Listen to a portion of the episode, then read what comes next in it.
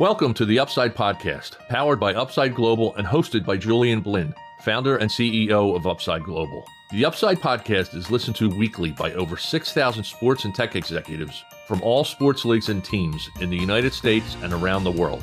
Julian has been developing technologies for professional sports teams for over 10 years and has worked for major tech companies along with sports tech startups. In each episode, Julian interviews global leaders in sports to share knowledge on emerging technology in the sports industry and how these technologies can help improve the performance of individuals and organizations, both on and off the playing field. And now here's your host, Julian Blin. So today we have the honor to interview James Mayo, founder of SM24, a non-invasive real-time biomarker analysis sensor company. So James, welcome to the show. Hey, Julian. Nice to see you. And yeah, thanks very much for having me on the show. No problem, James. So, hey, what I want to talk to you about today is uh, first, we'll talk about your background, and then we'll yep. talk about your company, your product, how you got the idea, and then we'll talk about the benefits for the teams to use your product, and then we'll go over your business model, and then uh, your plans for the next 12 months. How does it sound? Sounds a plan. Let's jump in. Great. So, hey, to begin with, uh, could you start by telling us about your background? Yeah. So first of all, I apologize. I'm English. Um, uh, I French. Was... So, or should I say, Le Roseboeuf? Um, yeah. So I was young kid, was a pro athlete. I ran track, uh, 800 meters um, professionally for several years, and I also my family was in the military for generations, and I joined the infantry as an officer. I spent six years in the army um, okay. Which was amazing. Really enjoyed it. But there were a couple of things I learned from pro athletes and yeah. um, also the military is that I wish I'd have been able to understand my biomarkers from a training perspective, things like hydration, glucose, lactic, uh, and move that forward. When I left the army, I ended up in Singapore, where I host I was worked for ESPN Star Sports as one of their sort of journalist sportscasters, but also more importantly, I was uh, employed by the Singapore Amateur Athletics Association to be their distance coach. So mm-hmm. I was responsible for, and Singapore is a very hot, very sweaty place.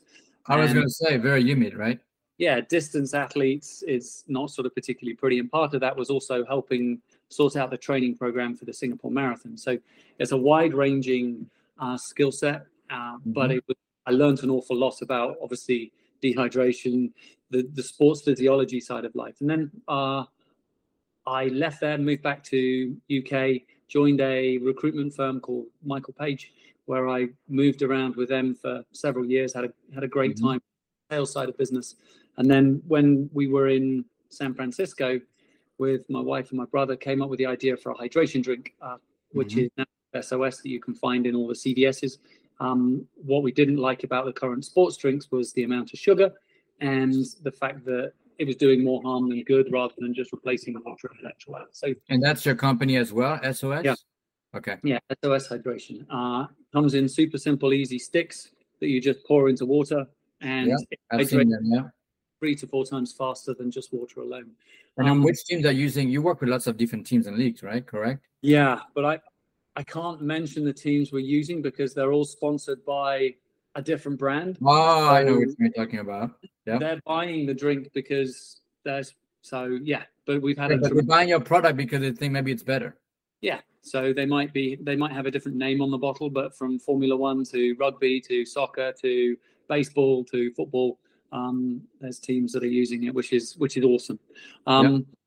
Move that a little bit forward. I actually started fainting when we were living in Boston after we left San Francisco. Started fainting. Yeah. That's a bit odd. Um, you know, I was still relatively healthy, but travel and enjoying life. And I discovered I was pre-diabetic, oh, and oh, really? that was a real kicker because I was fortunate. I got out of it. Um, my better half, who also formulated SOS, she now is a she's a head transplant hepatologist at one of the leading um, hospitals in the US, yeah. and but at that time, she was sort of, she said, look, this is a bit weird. So I got myself tested. I then had to start taking my blood on a frequent basis, multiple times yeah. a day. And any of you that's taken blood, it's not something you sort of whip out at dinner and just say, excuse me, or, you know, it's, it's very socially awkward. and tried the interstitial patches, the ones that you put on your shoulder uh, that go there. But what I found with those is that it wasn't accurate, as in in terms it wasn't real time, mm-hmm. And it was all you know a sort of a twenty minute delay to blood, and also this thing would catch, peel off. It took a while to sort of work. So and it hurt if I put it in the wrong way. As I said, I was lucky I got out of being diabetic or and being pre-diabetic because I sorted out my diet. I took up triathlons as one does, um, and I now do that for fun to keep me occupied. And um, but the that led nice me hobby to do a triathlon just for hobby. That's pretty amazing. Yeah, it's crazy, amazing. I'm not sure which, but um, I got yeah. my US vest, which was quite cool. So um, okay. from, from the age group perspective, so that's a chuckle. Um, but that led me to thinking, well, sweat is a byproduct of blood. Mm-hmm. So reflection, you would say it's a reflection of the blood. Correct. Now, everything you should be able to find in blood, provided you got the right, there's a right concentration still in sweat, you should be able to find it. There are various sweat monitors out there who are doing a sort of cracking job, mainly in the hydration space. But yeah. their modus operandi is to pool sweat and then measure it once they've got a sort of a bucket full. Um, and that to me was is great for what they're using it for. But for my perspective, I wanted to look at glucose, I wanted to look at lactic, um, and then hydration or and other biomarkers later. But yeah. the key goal was I didn't want people to have to be sweating profusely for it to work. And the second one is I needed some form of accuracy to blood. And I was going to say yes. And I heard your sensor is pretty damn accurate. Right? Yeah, it's um, my co-founder Coralie, uh, yeah. who joined me with this adventure. She's a rock star. Um, she's got 30 years of sensing experience. She's really the sort of the brains behind yeah. this. Um, and that was that's been supported by Imperial College in London, um, who are helping, who've been helping develop the sensor. Um, and what we've got to is a stage where we have a sensor that uses electrochemical sensing to mm-hmm. basic chemical sensing, sorry, to measure as it comes out of the pores, basically your sweat, and it can find glucose within you know milliseconds of it sort of coming out. So as a result, very quick, and it's you only you don't need a small portion, a small quantity. Correct, right? and more importantly, you don't need to have been sweating beforehand. You were as a product, it's it's dangerous for the teams because if you have a guy who's already dehydrated and you ask him to sweat for another 20, 30 minutes, it's it's counterproductive, right? Correct, but also these, you know, the interstitial patches, the sweat monitors, you're getting data after it's happened. Right. So, you know, from a glucose perspective, if you need to fuel, well, if you're 20 minutes behind, you're already cooked. Same yeah. with hydration. Same with the lactic. We all know, look at the Tour de France cyclists. Mm-hmm. You know, mm-hmm. you see them going up some mountain. As soon as they go past their red line, they're in a mess. Now imagine, um, and this is where our focus from SM24 is, imagine the fact that I could tell you when to fuel, when to hydrate, what pace to train at, yeah. when to burn carbs, when to burn fat, and more importantly, the one that no one really talks about but is the most important is the recovery angle. Yeah. If you use the lactate, you can understand the lactate. Now there are lactate monitors out there, you know, with your various mm-hmm. and things like that, but it's all based off a an algorithm off your heart rather than an exact science. So we've got to the stage where our prototype is now finished. Um, mm-hmm. It's we've worked out the algorithm to convert sweat glucose to blood glucose, and as you said, we are correlating beautifully to blood. We are 20 minutes quicker. We've got multiple patents on the device, which is and great. you've done competitive analysis with other sensors when you were able to correlate the accuracy, right? Yeah, well. which, which is super. So that's then led to we're in the process of fundraising to go and sort of drive that forward um, to basically build a finished device. We mm-hmm. are going to file it as a 510k as a medical device. We don't need that from the sports perspective, but seeing Theranos and seeing other devices that haven't gone that route, we can still use it, trial it, play with it on the sports side, um, because obviously they're the early adopters. But I want truth and I want backup. Just the same with SOS hydration. We're backed in independent research. We're backed in the fact that we can claim we are, you know, what we say we are. And I want the same with SM24, and so yeah. does the rest of the team. So this next phase is finishing the manufactured product, taking it then through, but then start. We've got various teams on board. Again, I can't mention the teams at the moment, but to start some of them. Yeah, um, yeah. which is fun and it's exciting. Yeah. to start testing it on them, but more importantly, give them that data because they've got how far they're running, they've got their GPS, they've got their movements, mm-hmm. but they don't have that. Certainly, the core two, and it'll be glucose and lactic we start with first, and we'll add other biomarkers later. Maybe cortisol from a stress perspective. Yeah. Um, so, and our model is very much B two B. We don't plan on going direct to the consumer, as in individual okay. user. We plan on working hard with the teams, the military. Um, mm-hmm as we all know, half of the um, medical, you know, the the health systems of this world would love to have something, you know, as you move through the early adopters mm-hmm. of pro sports to the healthcare systems and everything else to give patients that access. Um, and we also know many of the large health, sport, tech organizations would like some form of ability to measure those biomarkers. So it's a B2B model that we're focusing on. Um, yeah uh, because other people have the customers and we know the customers are there. Uh, but with an open with an open AI, so we can just put it into let's use a sports team. Sports team have their own data aggregation unit. They've probably got something that collates all of the data. Oh, there's AMS platform, right? Most of the team use AMS platform, Kitman, Kinduct, Smartabase, those guys.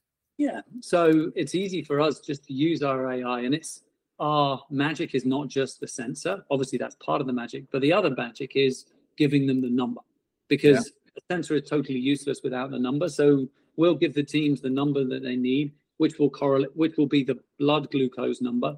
So then they're not trying to recompute it in their head. We'll basically give them the end solution. And if the teams aren't set up on a AMS or want to keep it separate, mm-hmm. already developed our own app, um, and that's all sort of ready to go to be linked and everything else. So it's an ex- it's an exciting piece ahead of us, and um, certainly, from a team's perspective, it's something that I think when we were sort of chatting and just looking at the research, they're looking to get that that extra five percent, or two percent, or one percent even from their athletes, and yeah. this is something that can definitely help. So Eddie Jones, right, who I used to work when he was the coach of England rugby, told me, and I did a podcast with him. He yeah. said, "I'm looking for that one to two percent advantage, performance advantage. That's what I need." So this is the kind of stuff that could help him or any team to get there, right? Yeah, yeah, definitely. I mean, it's it's exciting um, to see where sort of that goes. So it's it's definitely it's definitely fun, and it's a nice evolution in terms of what's currently out there. Um, but also using something that finally you don't have to shove a needle. Even these micro needle, right. you know, micro patches and micro needles. They say there's there's no needle. There's still a filament, which is still basically something that's going into your arm.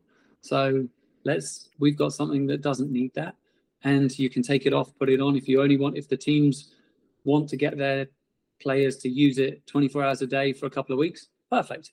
If they yeah. only want to use it for during a game or before a game or after a game, perfect. And can you tell me about the size of the patch? How small is it? Yeah, the sensor's not much bigger than a pen tip. Um, okay.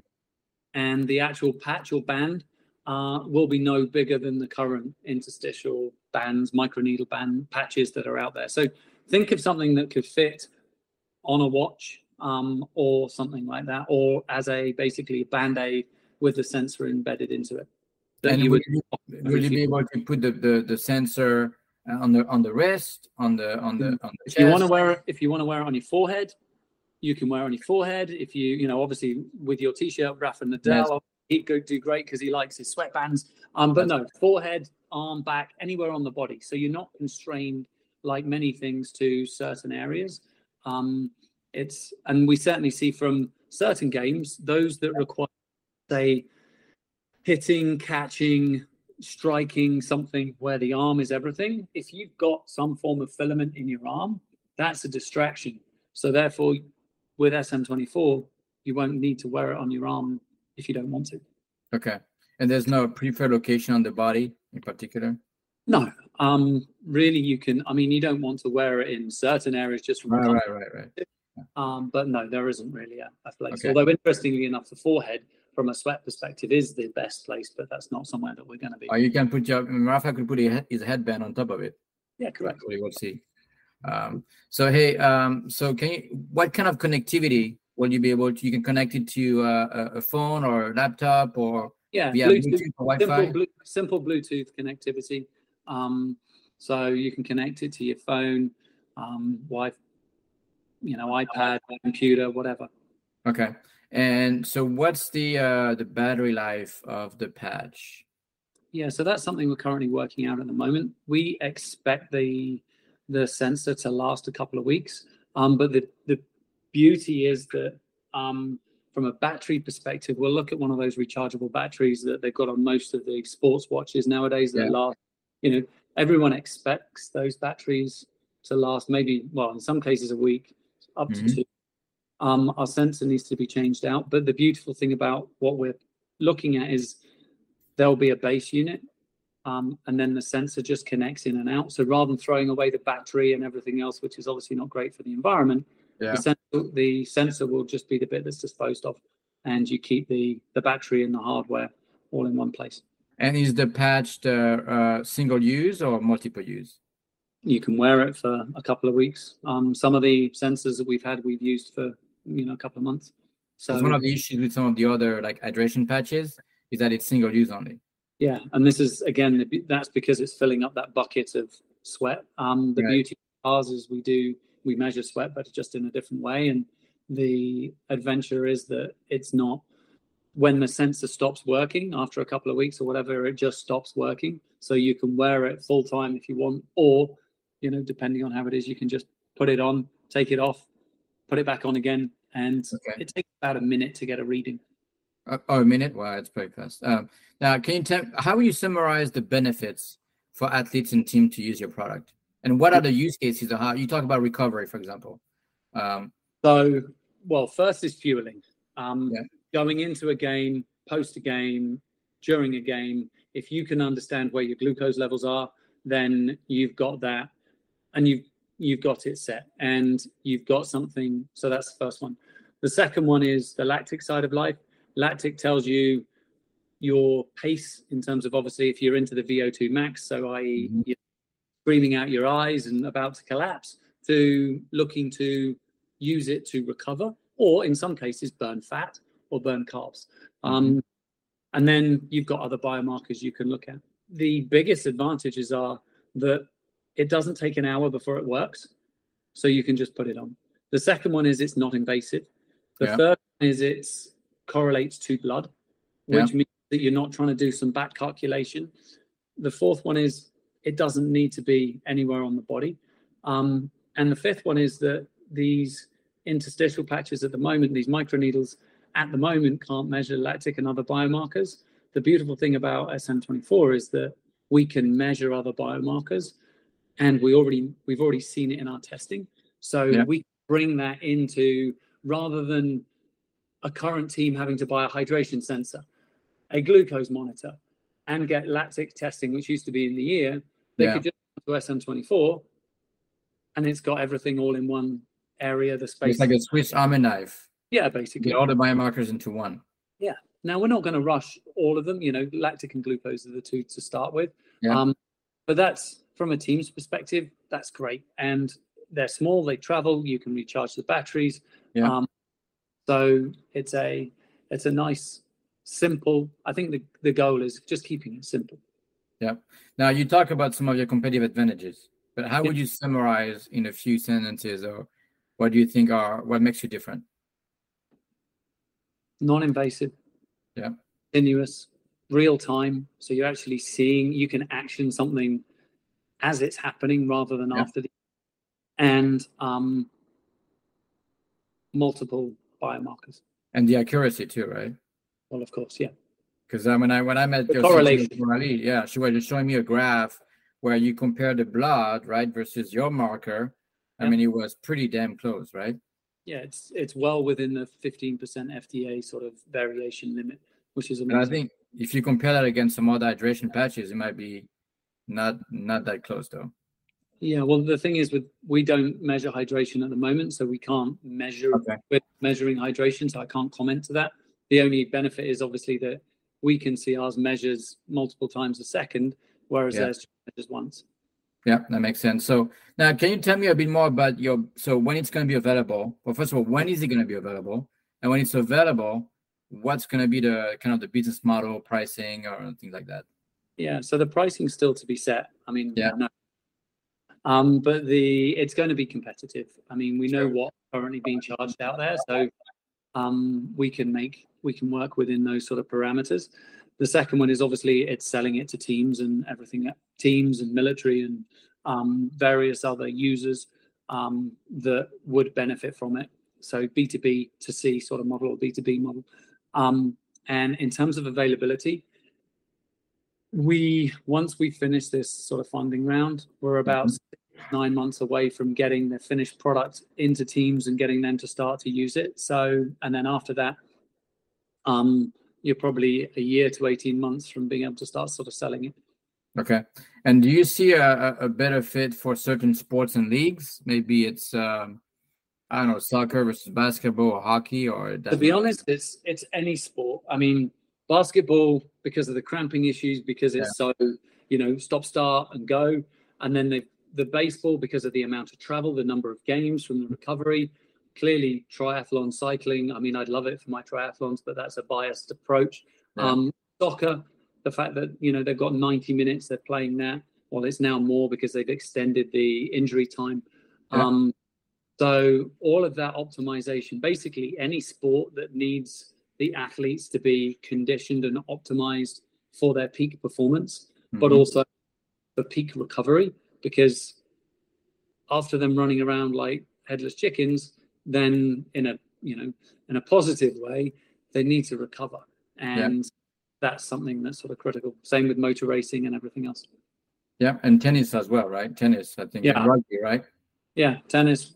Every, literally, tennis. Every sport you can sort of think of, um, and even strangely enough, the esports, um, because it's whilst it's stationary to an extent, it's still very cognitive.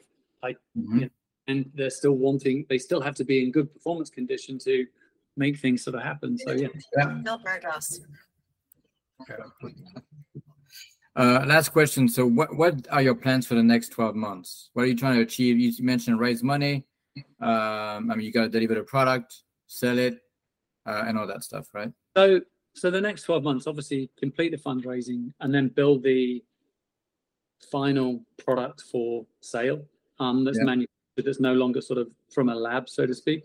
I mean, it will still be built in a lab, but it won't be. You know, it'll be repeatable and yeah everything else. Um, and that gives us the opportunity to have thousands of them to put onto teams to get it moving and start. Mm-hmm. It's all about the data. Coming back to, you know, where we came from with SOS is, and where we're still going with SOS is, the more proof points and touch points you have, the better the trust factor is. And you know, working with pro teams, the first couple of teams that we'll be working with, it's super exciting because they get to learn from us we get to learn from them they get advantage over their competition and we build you know long lasting relationships uh, to sort of take it forward from there and then you can also your device will be able to understand the baseline for each athlete right and you mentioned algorithm will yep. you provide some actionable health insights no because that starts getting into that like starts liability, getting liability, liability but also it's a medical device is it yes. but the nice thing with the algorithm that correlates to blood, people know what to do with your blood glucose or your blood lactate. Yeah. So by us giving them that number, they've got the answers to that piece. So, yeah. you know, we can give them, as an example, from the blood lactate, they'll be able to calculate their 5 mm-hmm. lactate zones or six, depending on where you come from. Um, and the same with the blood glucose, you'll know where you are and so on and so forth. And then clearly. Uh, well, look, uh, that's exciting. Uh, can't wait to try the product when it's available. Oh, okay. Um, thank you. And so good luck with everything. And um, I'm sure it's going to be great. So thank you. Merci. Un bon journée. Thank you. Merci. Au revoir.